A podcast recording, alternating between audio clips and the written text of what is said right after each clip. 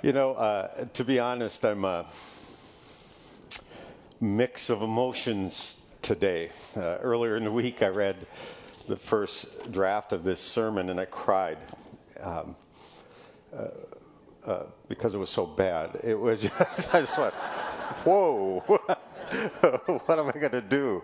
It was like 84 minutes long, which would be the longest sermon at 2H, I mean, at, at, you know, at a contemporary service, right? Tracy has the record. What is it? 37 minutes? Is that it? Yeah. I, I, had a laugh earlier when you were saying nobody wants to listen to me. Did you hear my amens in the back? That's not true. That's not true at all. For 16 years, uh, I've had the honor uh, of serving all of you. And I have uh, a lot of rich memories it was in this space that I started my ministry. There was a Sunday school class called Pathfinders that met right here when the walls were up. And it was really an awful Sunday school class, but it was, it, it, and we, we morphed that into something called contact. And that got to be really fun, and a whole lot of people got connected to the church and developed rich relationships. In this space, uh, I, I, had a chance to do so many workshops and talks, most recently at MOPS. It was in this space for over five years that I got to walk with the people of Ascend and then with a new singles group called Higher Ground. And it was in this space that a, a little experiment called 2HC emerged from the underground and became what we have here today. And as I see my partner in crime, Tracy, and Dave Maher will be here for the 1045 service, I'm, I'm just filled with emotion. My wife Anita is in the back, who has just stood with me. Her ministry has been profound. We announced our engagement in this place. We're married with, in front of 550 people. It was a surprise. Uh, I see Rick and Nancy over here who trusted us enough to go to Israel with us. And I got to baptize you, right? In the Jordan River. Rich memories. Brad Warble, where are you? Oh, yeah, you can hardly see him. Oh. You brought me back to Young Life, to a camp. Remember that? And we went out at about midnight driving along country roads in the middle of nowhere. You had no idea where you were going. We had a golf cart with no lights. we barely survived, and it was a blast. Why I trusted you, I do not know. But there's folks here today who allowed Joyce McAndrew and myself to minister to them in our Refocus seminar. A lot of memories. Ruth Ann, we started a journey towards your formation of a mini United Nations. you know, I think we talked in this space about that. And now I get one last shot, one more time for me to see if I can afflict the comfortable or comfort the afflicted. Let's see what happens. In the Gospel of Luke, an angel tells the old priest Zechariah that the long wait is over. In fact, he, they had quit waiting.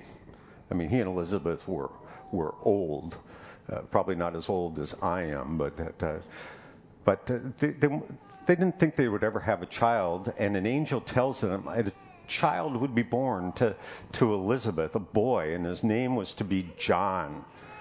And the angel went on to say, say, He will be a joy and a delight to you, and many will rejoice because of his birth, for he will be great in the sight of the Lord. He is never to take wine or other fermented drink, and he will be filled with the Holy Spirit even from birth. And many of the people of Israel will he bring back to the Lord their God, and he will go on before the Lord in the spirit and power of Elijah. And that's no small thing to turn the hearts of the fathers to the children and the disobedient to the wisdom of the righteous, and to make ready a people prepared for the Lord. Now, Zechariah struggled with believing all this, as would most of you. You know, he just goes, how can this be? How can this be?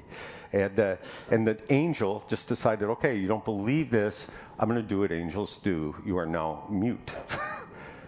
many of you, many of you white wives wish that you had a, you, you, had an angel where you could say, yeah, husband, mute. Put them on. And, uh, and he remained mute until the baby was born, it's time of the circumcision, the dedication. Uh, when uh, Zechariah spoke up once again, folks were having a disagreement about what his name should be, and he wrote it on a pad, and then, and then he prophesied over his own son. And he says, And you, my child, will be called a prophet of the Most High, for you will go on before the Lord to prepare the way for him to give his people the knowledge of salvation through the forgiveness of their sins because of the tender mercy of our God, by which the rising sun will come to us from heaven to shine on those living in darkness and in the shadows of death to guide our feet, feet unto the path, unto the path of peace. And in the midst of all this, the scripture tells us that uh, in the midst of all this extraordinary stuff, that, that, that people were asking the question. I said, What then is going to become of this child? What is this child going to be?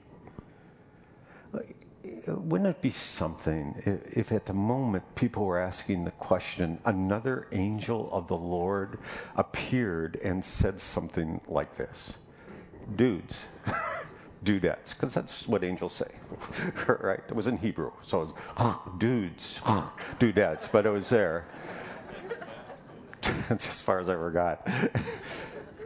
John is going to be revered throughout the ages. Schools and churches are going to be named after him. I went to a college named after John the Baptist. Anita and I went up to Door County one day and we just had a, we looked at a sign. We moved back by so fast it said St. John the Baptist Catholic Church. And I, you know, I went, how could it be a Baptist Catholic Church? What happened? I went, okay, we wrote, I, I saw what it was.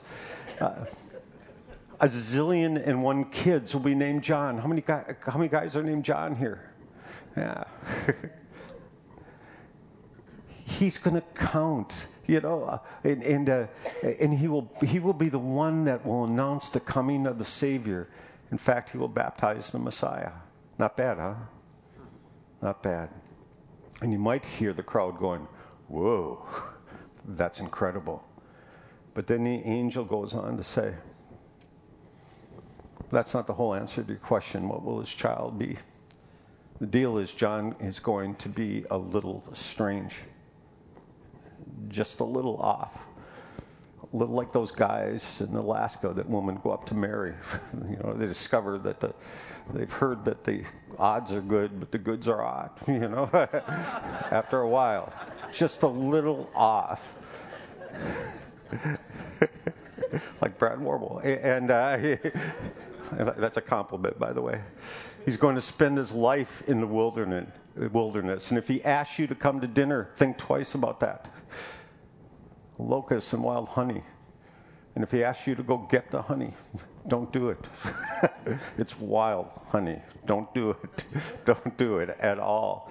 He will not be a fashion icon, unlike myself. he's going to have a wild look in his eyes and he's going to challenge people's thinking and press in on them to repent, to change their ways, and many will, and many won't. He will stand up to power and authority, and eventually he's going to say something to them. It's going to get him sent to prison. And then the power brokers are going to decide that imprisonment isn't enough. And so they kill him in a very cruel way. What will become of this child, John? Well, that's his story. What will he be? He will be a willing servant of the living God. You know, it's probably good that angels don't appear whenever we ask a question. Sometimes we just got to live it all out and discover what God has for us. Scripture tells us that John grew, strong, grew and became strong in spirit, living in the wilderness until he appeared publicly to Israel. And when John went public with his ministry, things got really interesting What I love most about the story of John the Baptist is this he embraced the life that was given to him, which is all we're being asked to do. He accepted that life as his divine assignment. And there was nothing more, and that was nothing more than becoming the person that God created him to be and walking the path that was laid out for him. And that's no different from us. For John, for John though, is a path destined to be problematic. It's never smooth sailing for a prophet. Prophets tell people what they don't want to hear. A prophet uh, tells people to repent, thus calling into question all the decisions that they made previously, right? That's what a prophet does. A prophet asks people to sacrifice, and that's never popular. Prophets ask people to give when they'd rather hoard, to love when they'd rather hate. Prophets remind people of the other, the other that we're inclined to dismiss. It's not an easy road being a prophet, but John walked it willingly, and people listened to him, and they came to be baptized, to repent, and to be made whole again. And they listened to his voice because his voice held the promise well, it held the promise of something better. They knew what he was saying was good and righteous and offered them a different kind of path forward. John pointed people to God, and his earthly reward was a cruel death. Some might call him a failure, right? I mean, he never amassed millions of shekels. he really only had a short run and then he was gone. But we celebrate him. Why do we celebrate John? Well, I think it's primarily because his story keeps pointing us to Jesus, to Christ, which is the reason for the season. You know, uh, and his life mattered. And how many of you are drawn to people whose lives really matter? That's why this story is meaning for us. And it begs us to question of ourselves at least it did for me as I, as I looked into this. What then is going to become of, of my life? And the answer to that hmm, is really interesting. Will we step in and embrace our divine, divine assignment? And what we say to that will define our life. It's in the decision to go, it's in the, the, acceptance of the path, it's in the risk of the next step that real life happens. It's in the acceptance of the journey God has for us that life takes on meaning. And I want to urge you this don't be afraid. Don't be afraid of, of the decision. uh, well, don't be afraid of your next decision, for it just might prove to be the one you've always needed to make. You know, so many of us decide to wait just a little while longer before pulling the trigger on that one thing that could change our life for the good. After a while, that pulling the trigger becomes the habit of our life. So, guess what? Nothing happens. We don't accept the assignment God has for us, and we spend our entire life wondering what could have been. Any parent knows the feeling of holding their newborn child in their arms uh, and asking the question, what will become of him or her? Uh, at the 1045 service, my kids are going to be here. Yeah, Aaron, Kevin, Stephen, John, they're, they're all going to be here. And I remember especially when Kevin was born, Kevin is the fingernails on the blackboard of my life. If you want to stick around just to meet him, well, you'll see why. And, uh, and uh, no, I love him like crazy. I remember when he was bored, he, he, he, he was premature and he, he came out all skinny and yellow. He was jaundiced and with that pointy head kind of thing going on. And I remember saying to the doctor, I don't think he's done yet. Put him back. And he, he, he, of course, he didn't, so that's right. But, but I, I remember holding him and go, what's going to happen to this kid? but we did what good parents do. We baptized him. We dedicated all our kids unto the Lord and said, Lord, do with them what you will. You have a plan. Work that plan. Work that plan fully in their lives. Let their lives be of consequence, and they may, leave, may they leave footprints on the same path that Jesus walked. That's what we did here today in the baptism. That's what, that's what we all pledge to, to get that child on, on the path. Question in Advent is what, what becomes of this child? Really, it's a question, as I said earlier, we should be asking ourselves. I've been asking that. Mike, what's going to become of you? What's going to happen to you uh, when you grow up? and the truth is, I don't know exactly.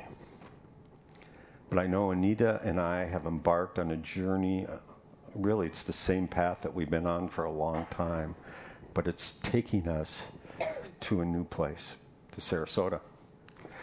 And, and why we'd want to move to Sarasota after waking up this morning, I don't know.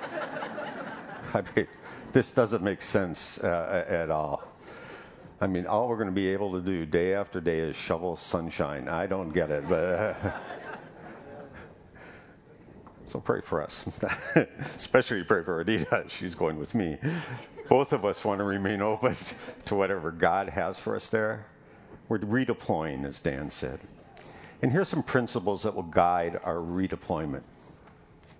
One of the quotes I love, and I think Anita loves it too, because I'm saying she does in this sermon.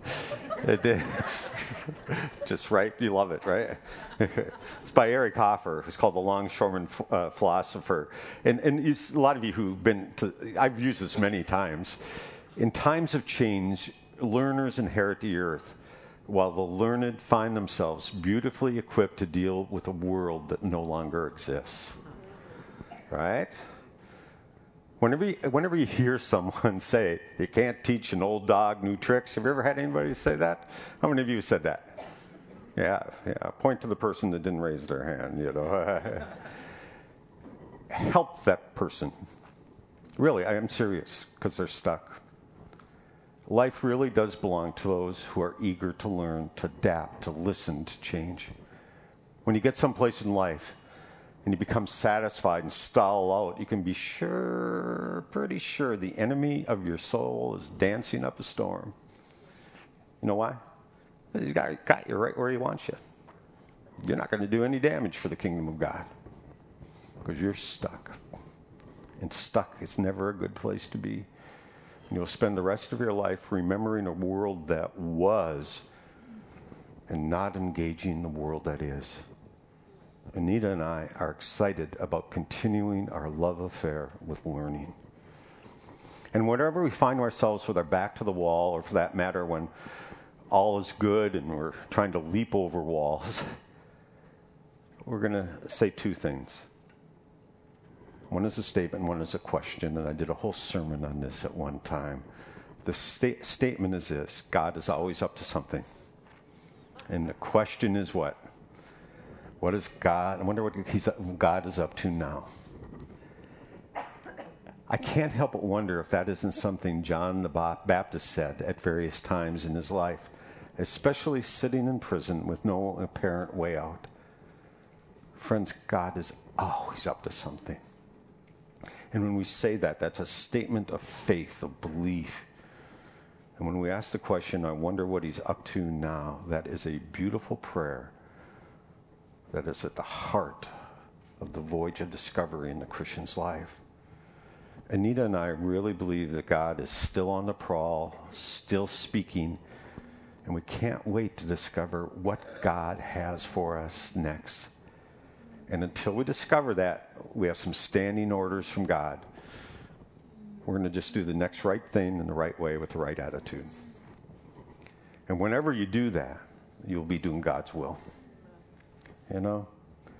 As we re- redeployment for us uh, means that we still believe that God is at work in our lives. We just don't know what, and we, we so we trust in a good God who's always up to something and we get to discover what that something is for us.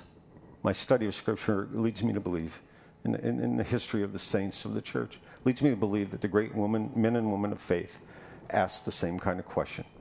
They always didn't know what next looked like, but they knew if they just kept their eyes on Jesus, do the next right thing, that God would continue to guide them. Do you believe that? We don't plan on doing life alone. We read little in the New Testament of individual spiritual formation. The biblical language for growing in Christ is interdependent language.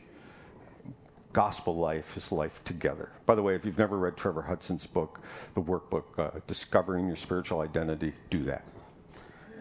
Just do it. And do it with a group. Uh, it'll take you a long time. It's just beautiful as it helps you to discover what God has for you.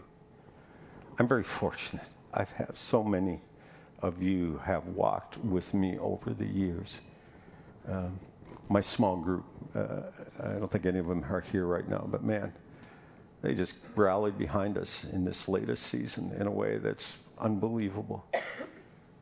For a long time, I tried to do life by myself, and then I discovered that I was a failure at that. And so I decided to invite other people into the failure. and my life got better.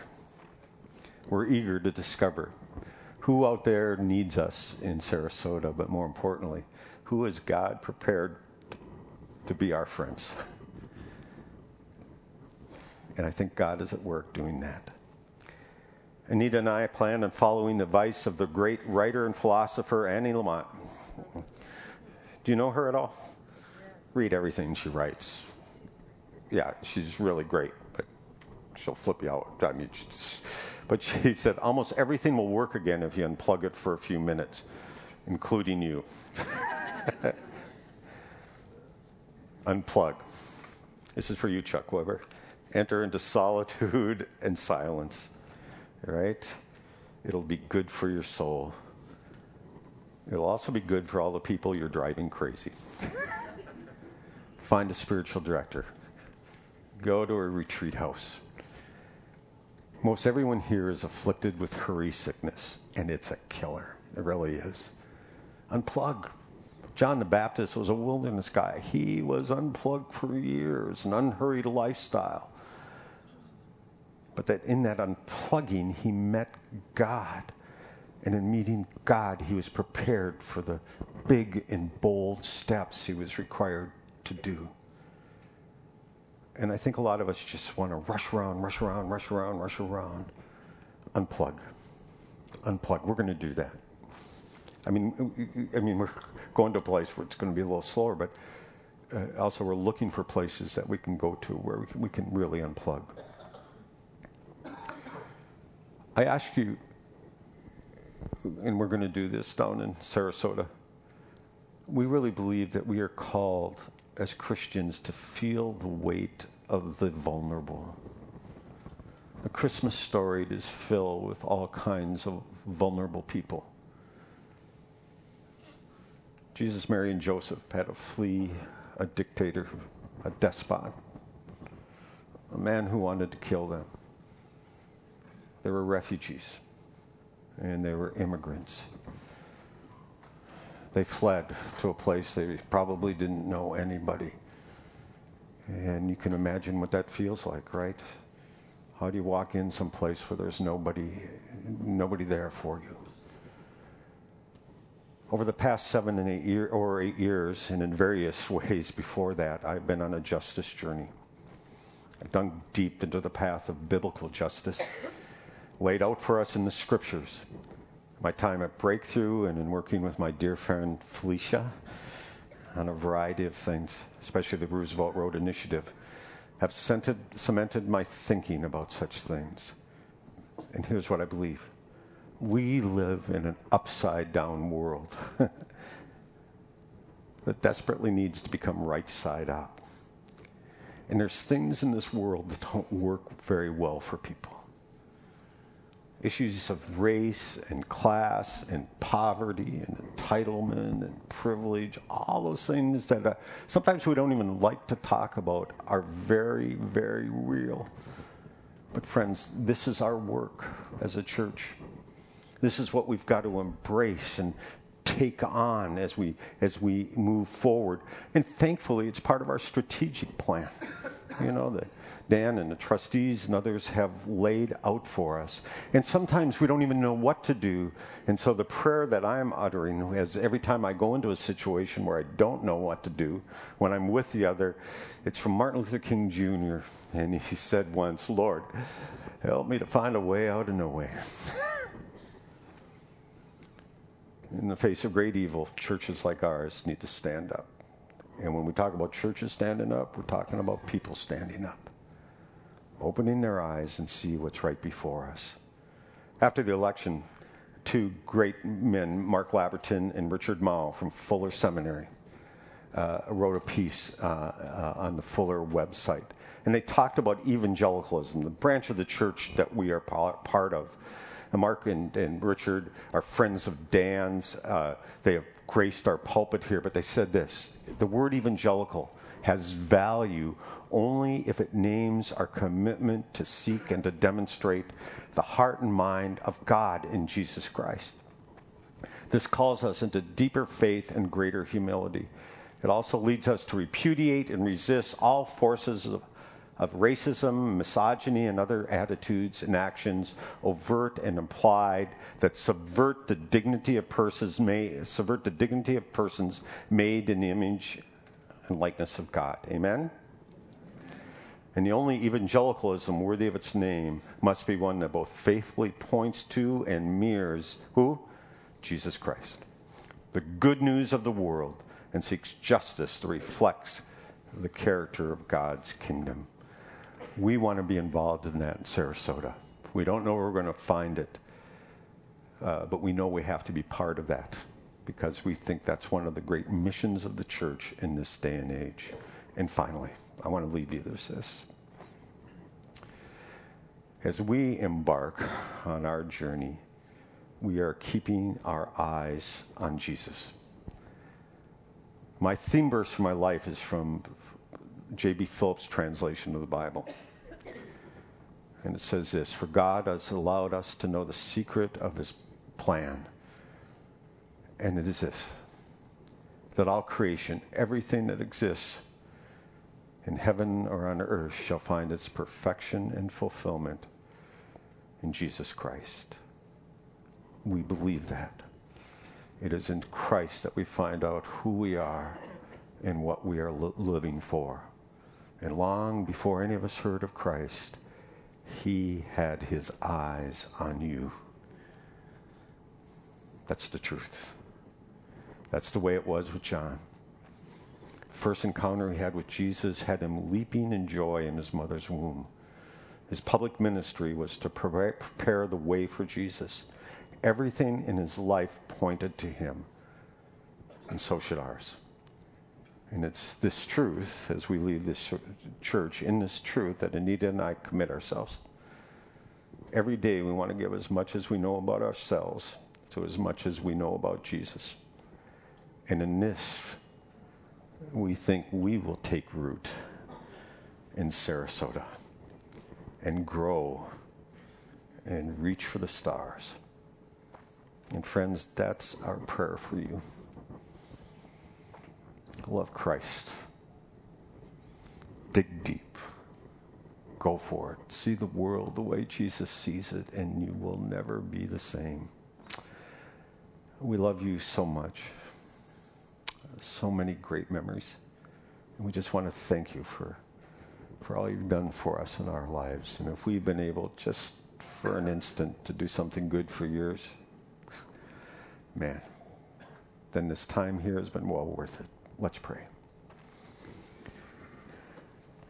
Almighty God, just thank you for these people, this place.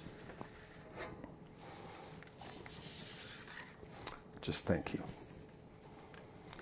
And uh, as we embark on our journey, when we ask the question, what is going to happen to us? Uh, perhaps all of us can ask that question about ourselves. What we are we going to become here? So be with us, Lord, in this season of Advent as we prepare to welcome the Christ child this coming week. Give this all to you. We pray this in your name, and all God's people said, Amen.